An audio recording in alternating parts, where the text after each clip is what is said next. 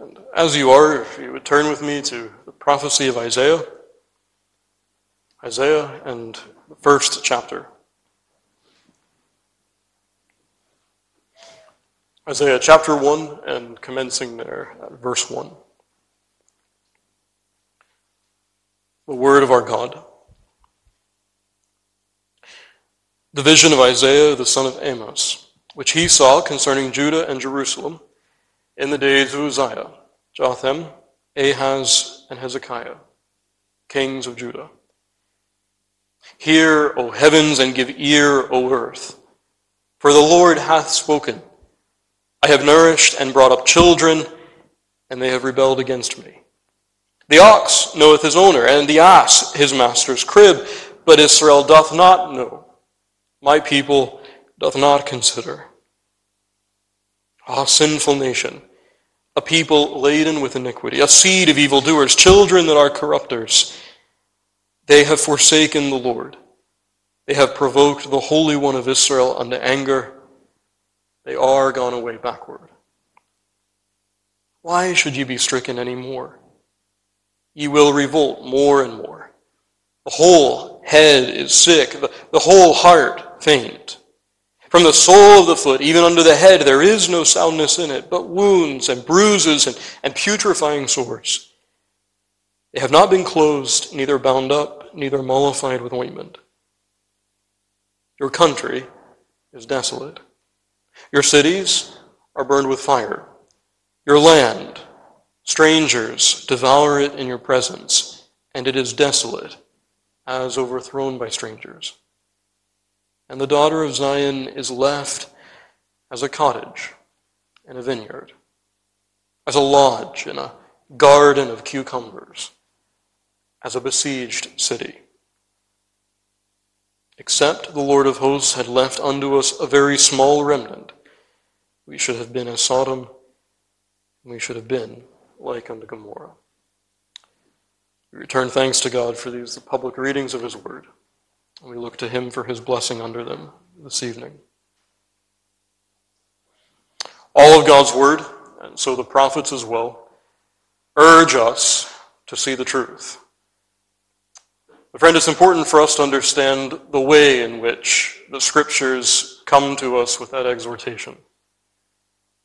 You see, when the Scriptures come to us and urge us to see what is real, urge us to, to contemplate truth, well, friend, they don't come to us urging us to think of something like a, like a parallel universe, an ulterior reality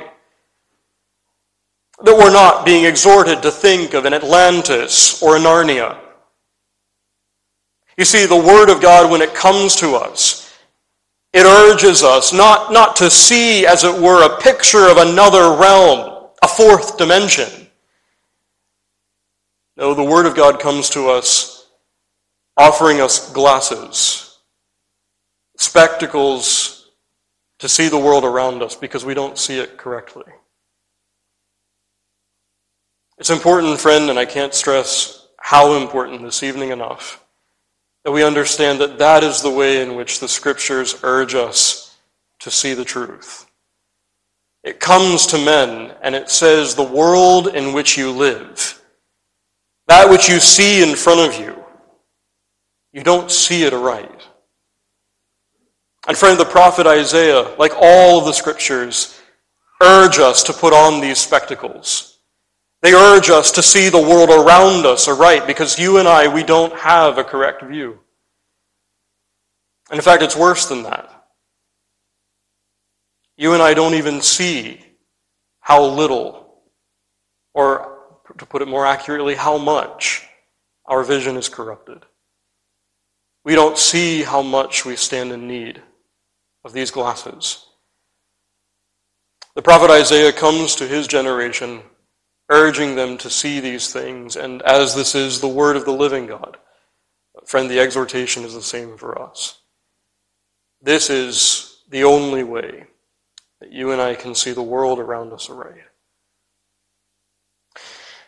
As we come to this text, you'll notice that the prophet does so at the very beginning with something of an indictment. We took up last Lord's Day evening the first four verses. in which there the prophet Isaiah begins as God's barrister, so to speak, urging heaven and earth to bear witness against Israel, rather Judah, as God makes his case against this national visible church. A friend, you notice that this is one indictment, really running from verses 2 to 9. It's one indictment, but in two forms. In the first, first several segments of this indictment, the indictment is drawn from Judah's behavior under God's blessing. Whereas the text we take up this evening, uh, verses 5 to 9, is drawn from her rebellion under God's chastening. But it's all one indictment. And it's a very comprehensive indictment. Here, the prophet takes Judah under both general considerations, under blessing and under affliction, and he draws a single indictment from both. Now, friend, what is the indictment? In one sense, you have it there in the fifth verse. It comes to us in something of a question. Why should ye be stricken any more? Verses 5 to 9 really give us this idea of affliction. It is God who is the one who is striking this national visible church. But the question at the end of it is has it done any good? Have they heard the rod, like Micah exhorts his generation? The question is rhetorical because the answer is no. They haven't. Now, as you look at these several verses, this description of God's affliction, you might ask the question well, when did the rod fall on Judah in such a way? You remember that if, if you were with us two weeks ago, we took up the reign of Uzziah, and, we re, and you remember that, that that was a reign largely characterized by, not just by blessing, but by incredible blessing. Blessing that looks far more like the reign of Solomon than any other before, and really any other after. And so the question is well, when, when did this striking occur? When did God's rod of chastisement fall on Judah, as we find it so described here? And the answer, friend, is varied. It depends on what commentator you look at. But, but in one sense, the question was asking the wrong thing. If the prophet is looking back to Judah, looking back to those periods of affliction that she faced prior to Uzziah's reign, certainly the import the, the importance of the, the, this current message still remains. If he's looking to the future, if this is, in other words, a foretelling of what's to come, the sense is the same. And, and it's the same as well if we're looking at Isaiah, looking at the final years of Uzziah, where the scriptures teach us that after Uzziah's defection, then the blessings of God were removed. I'm inclined to take the latter, but as I said before, the import of the message that Isaiah brings to his generation remains the same, regardless of what particular time in history he's thinking of. And, friend, as you think of this text, as he brings this indictment, the principal focus of the prophet is that these are a people who are unmoved under God's blessing and were equally unmoved under his chastisement. They were insensible under both. friend, that is really the point of these, verse, of these verses, verses 2 to 9. And what this teaches us, both for nations and also for individuals, is that obstinacy under God's chastisement is both an aggravated and a dangerous sin. Obstinacy under chastisement is an aggravated and dangerous sin. I want us to see how the prophet brings this to our attention, because he does so in, various ways. This evening, I want us to see how he describes this obstinacy, this insensibility. So we have its description in verses 5 to 7. In verse 8, we have something of its danger described for us. And then finally, we'll see in verse 9 the deterrent, both to this obstinacy and to the danger that's promised. And so, take first of all the, the description the prophet gives to us of Judah's obstinacy under affliction. Again, verses 5 to 7 give, us, give this to us in illustrative language. Looking back at that question we began with, why should you be stricken any more? Ye will revolt more and more. Literally, the sense is, to what purpose? To what purpose should I afflict you any further? Seeing that, you will revolt more and more. It's a powerful question because it's obviously not so much a question.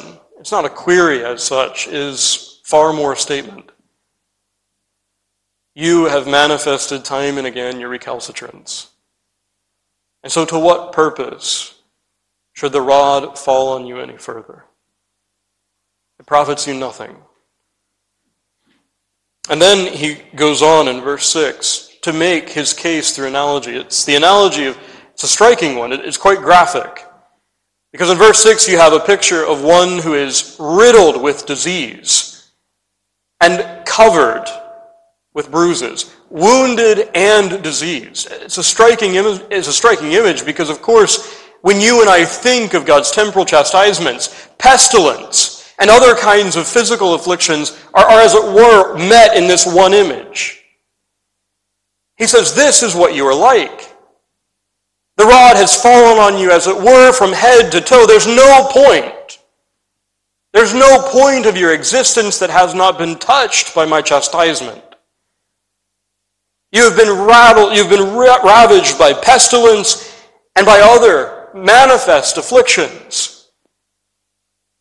And in verse 7, he goes on to explain that not just by giving us the image of a single person afflicted, but he gives really a, a, more fulsome description. He says, Your country is desolate, your cities are burned with fire, your land, strangers devour it in your presence, and it is desolate, as overthrown by strangers. This is certainly something that happens toward the end of Uzziah's reign. And what the Lord is saying here in this text, very pointedly, is I, I have brought my rod against you in every imaginable way. I have brought it against you in public ways, in ways that affected the entire nation. I have brought it against individuals, so that individuals knew the pains of pestilence and of wounding. But the charge that really lies behind all of this is that nevertheless, Judah was obstinate. Judah was insensible through it all. Now, there's a charge in this, friend, that you and I are supposed to see. And it's a charge that extends to nations and to individuals alike. And that is that the prophet teaches us here that one's failure to recognize affliction as a call to repentance is the sin that is here reproved. Failure to recognize affliction as a call to repentance is Judah's problem. And friends, stated in that way, obviously you and I know that, that it's not just Judah's problem. This is a moment when the prophet Isaiah comes to us and hands us the glasses. He says, You need to see providence through these lenses. And if you don't, well, the indictment that is falling now upon Judah will fall upon you as well. The question you and I have to ask is well, how, how does one come to this point of insensibility and obstinacy? How is it that we can have a distorted view of providence so as not to see what we ought to see according to this text? The obvious answer, the first one that we could give here, is that, of course, there is an inbred atheism in man. An earnest desire to, to exclude God from the mind. That's another way to, to describe it. And you see this right throughout the scriptures. Take Amos 3, just for example. The prophet there says, Shall there be evil in a city, and the Lord hath not done it? Note what the prophet is saying. And this is so very crucial. On a very fundamental level, he's saying, if you see calamity in the city, you need to trace it back to its first cause. It is the Lord who has done it.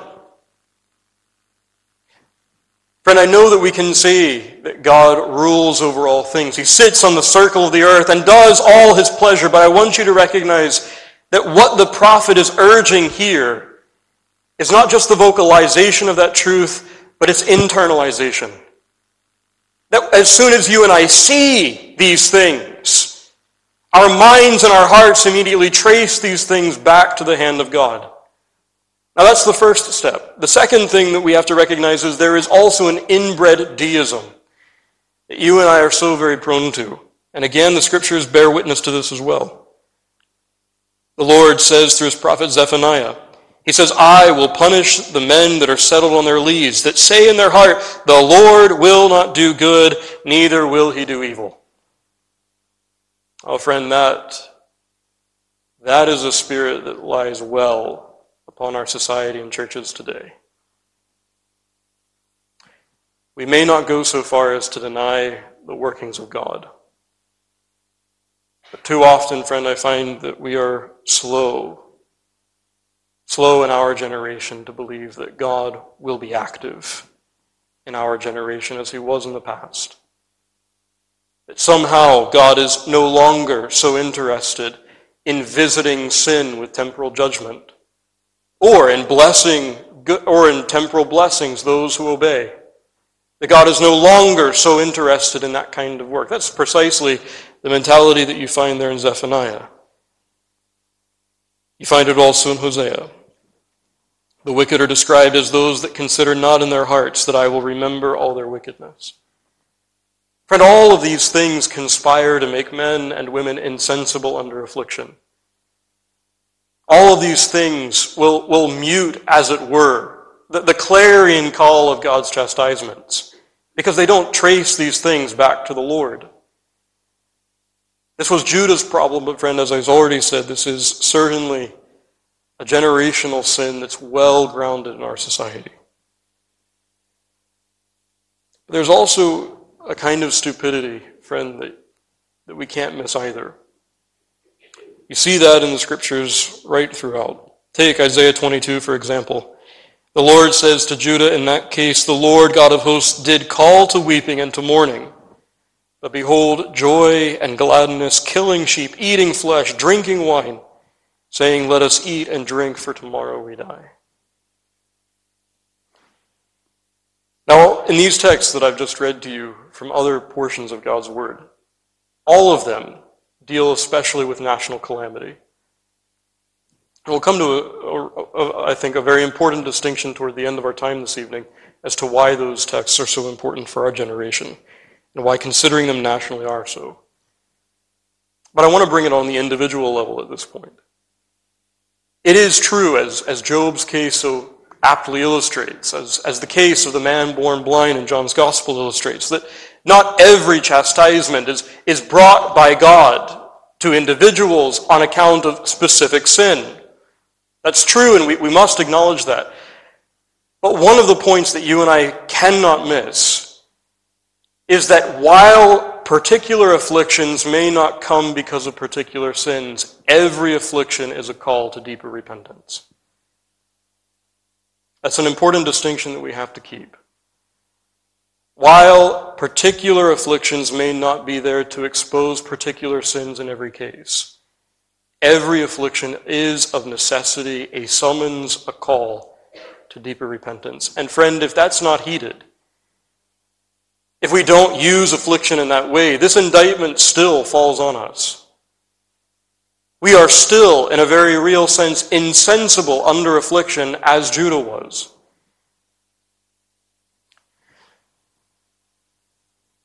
And this is why, as you find in Hebrews 12, the Lord speaking through his apostle, urging his people thus. He says, My son, despise not thou the chastening of the Lord.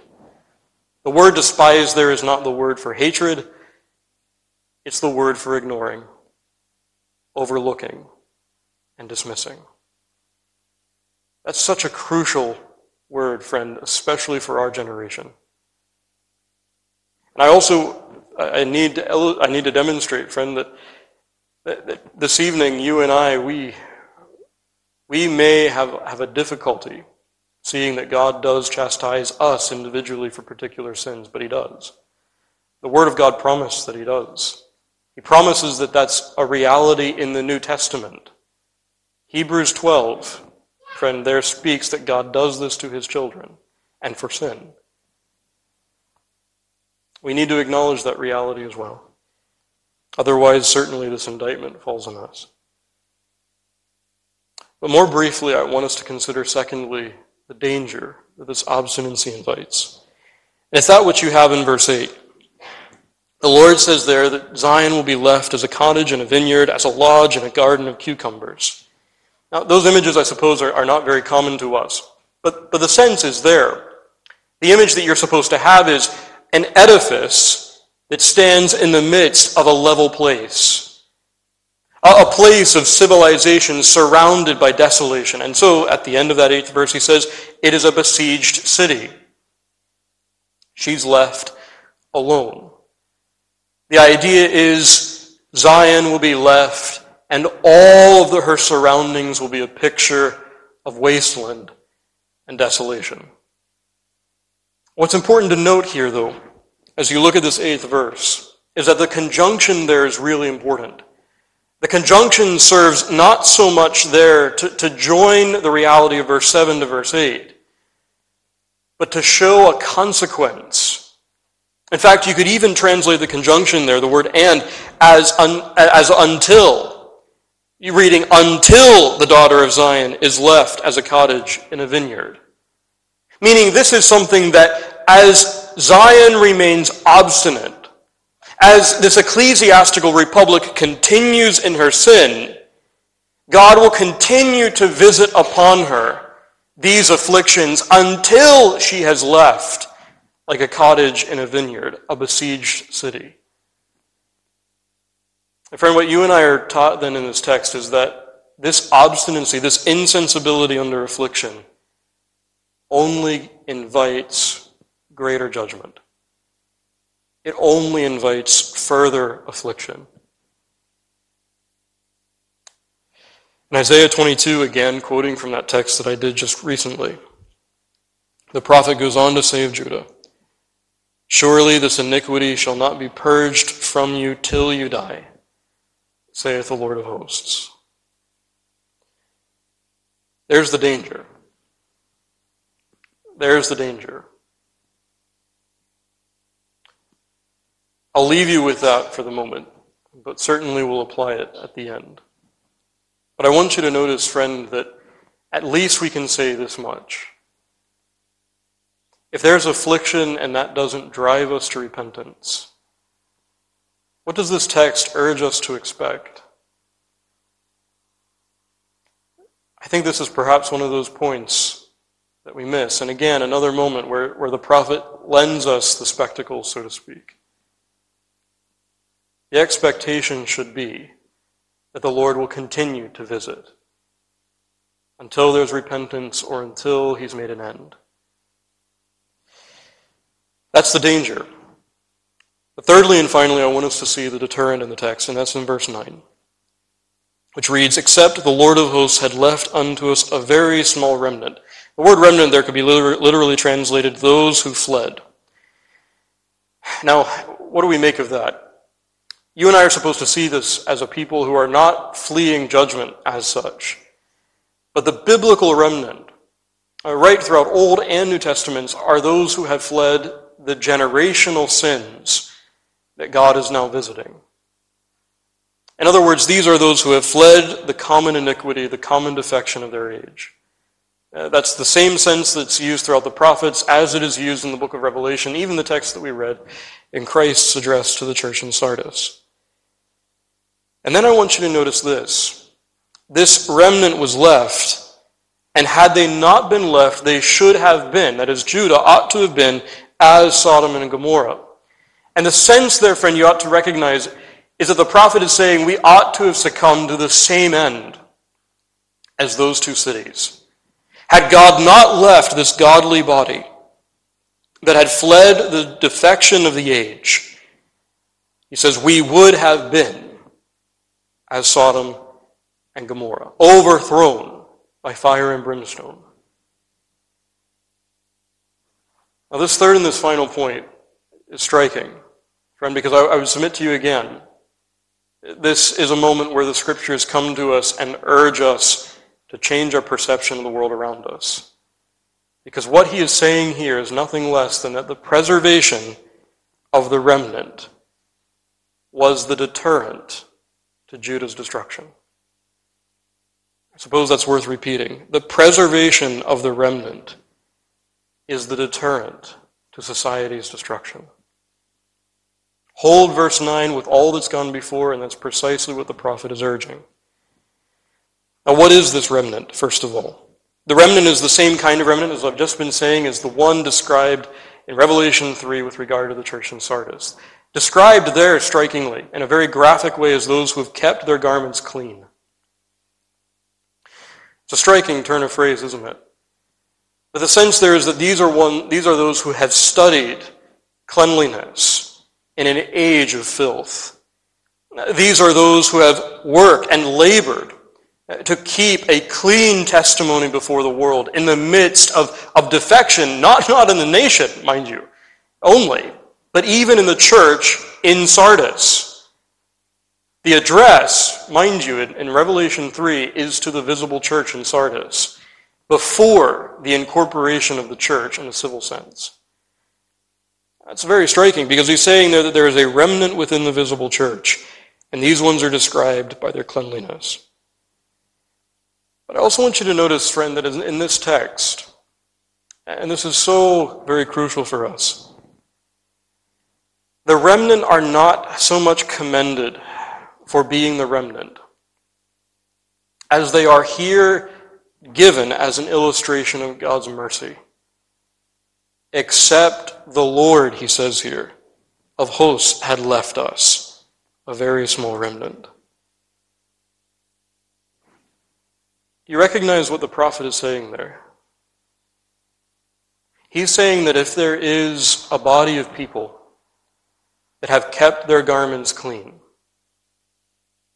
it was only the Lord's mercy that was the cause of their faithfulness. It's a striking, striking thing. Where God attributes the godliness of this very small body to his own mercy. You remember, friend, how this is given to us um, twice in the Word of God, once in 2 Kings and once in Romans 11. God says, I have reserved for myself 7,000 men who have not bowed the knee to the image of Baal. Note what the Lord is saying there. If there is a remnant, it is of his doing. And the prophet in our text in Isaiah 1 says, The Lord has done this. He has left this remnant as an act of mercy and forbearance. Not to the remnant as such, but to the whole national visible church. Their presence there was a mercy to the nation. Oh, friend, this is again one of those moments that's so corrective for us. There's an old Jewish proverb that's based on scripture truth. And it says that the world stands for the righteous man. In other words, that if there were no godly men, if there was no remnant, then you and I should expect that the world would fall. Because all that would be left there would be only the objects of God's wrath, and so it would be obliterated. And as I said, friend, that's a biblical principle. Just allow me to remind you for a moment what you find in Genesis 18. As Abraham and the Lord go back and forth with regard to Sodom, what is Abraham's point? Friend, the point is that would the Lord destroy a people if there was a remnant found there? No, says God, if, if there were such a number, if at the end of the day there were 10, Sodom would still stand, and they would stand, mind you, and the, the language is so very clear. They would stand because there were 10. They would stand for their sakes. Sodom would not be overthrown for the sake of the remnant. I, I know perhaps I'm beating this to death, but, but it's so very important. According to the scriptures, the world is preserved for the elect's sake. And you can read Matthew 24 to see that the Lord says that himself. The days will be, will be shortened for the elect's sake, he says. And I can even give you another illustration from Genesis 6. When did the global flood come? It was not when the line of Cain had reached the zenith of their wickedness. You're not supposed to see it that way at all. When did the flood come? It came whenever the godly line had defected. That's what brought the global flood. When the remnant was reduced down to a single family, then the world was overrun with water. The world stands for the remnant. And if there's a remnant found in a place, says the prophet, it is God's mercy to that place. Now, as we close, friend, I know these are heavy things. And I know that these are, these are themes that are deep and themes that certainly might distress. But we do have to ask do, do we see the world around us in the terms that the prophet is setting, setting before us this evening? I mean, do we see affliction as a summons to repentance?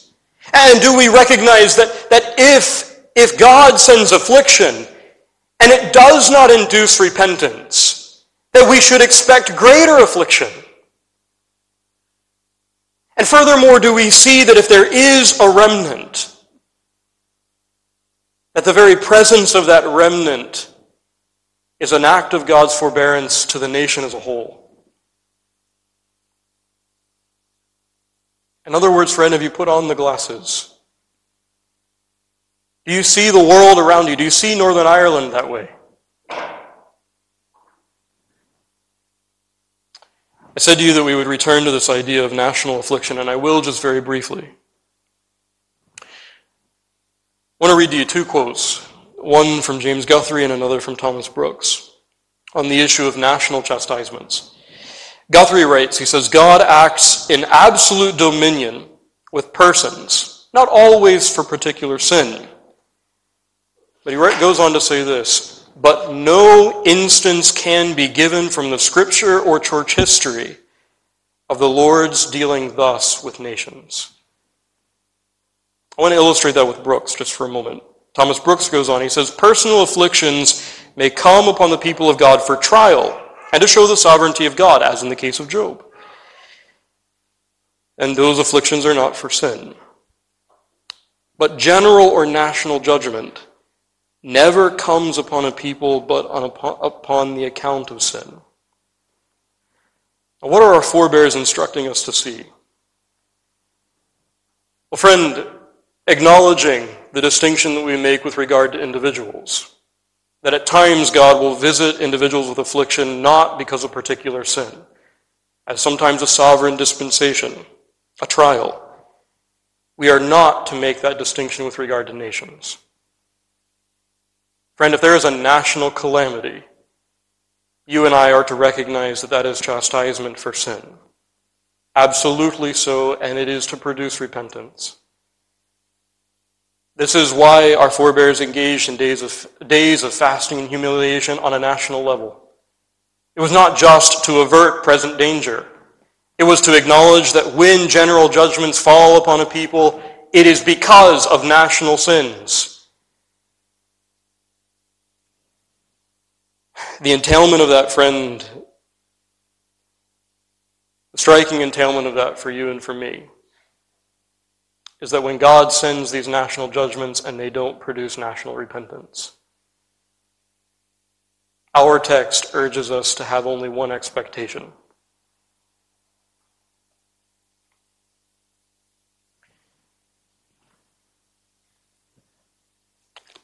I said that these themes were difficult. But even in this text, friend, there is cause for rejoicing and comfort. And we do need to leave there. I want you to notice, first of all, that, that the text is quite emphatic, that the remnant that is here in view in verse 9 is very small. What you see here is then that the paucity of numbers, the fewness of the remnant, it's not despised by God. This handful that Isaiah describes here may have been disregarded by their generation, but in God's account, they were crucial. It's, it's so, friend, it's so encouraging in a day of decline to see that God so regards the godly. It's so encouraging, friend, because you and I recognize that in our generation we are watching a decline that is not only rapid, but increasingly more aggressive.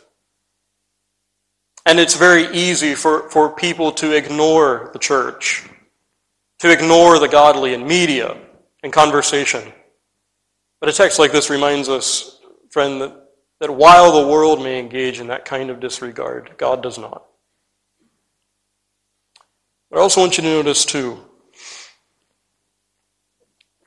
friend, as you look at this text,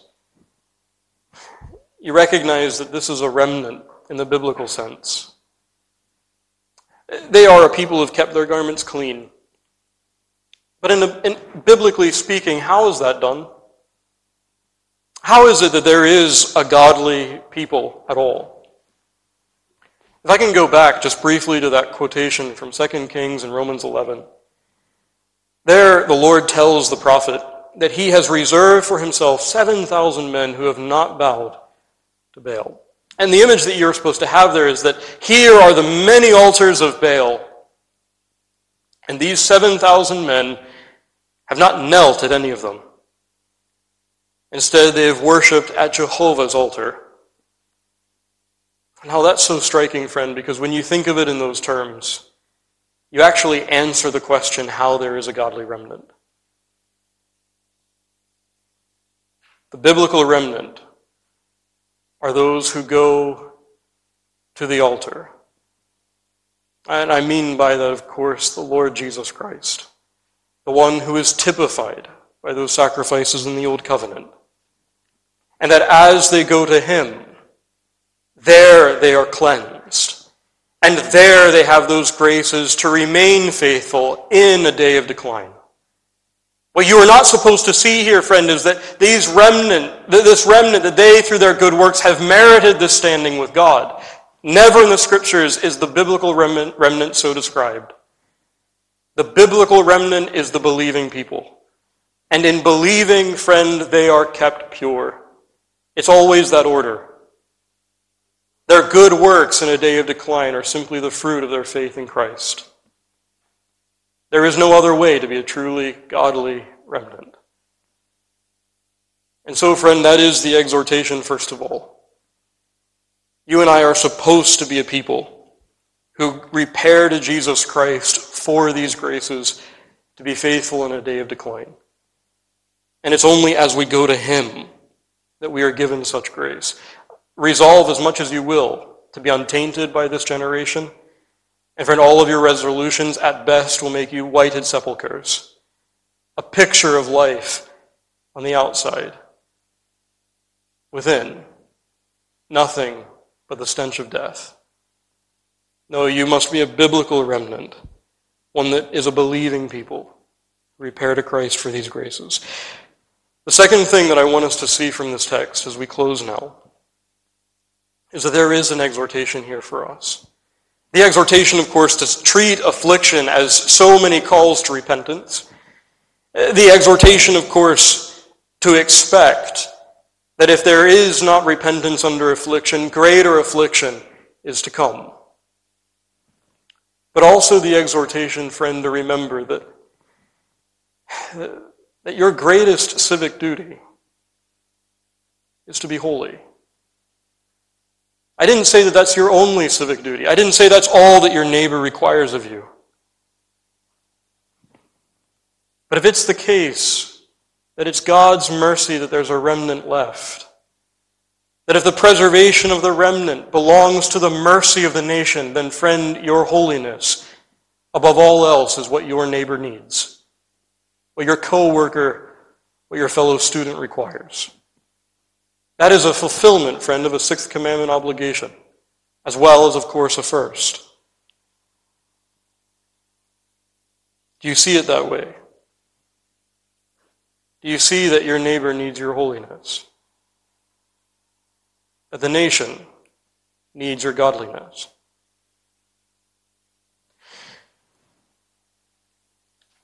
As we leave this text, friend, we, we leave it again with the question have, have we put on the spectacles?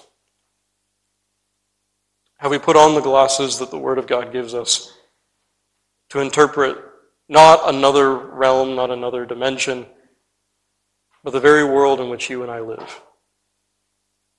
Because that's what the Scriptures demand us to see. All of these realities that are spoken of here, you will meet immediately as you walk out those doors. But how do you see them? And more than that, friend, how do you respond to them? May it be, friend, that in our day of decline, here in this place, the Lord would grant us eyes to see, and that we would, for his sake, keep our garments clean. Amen.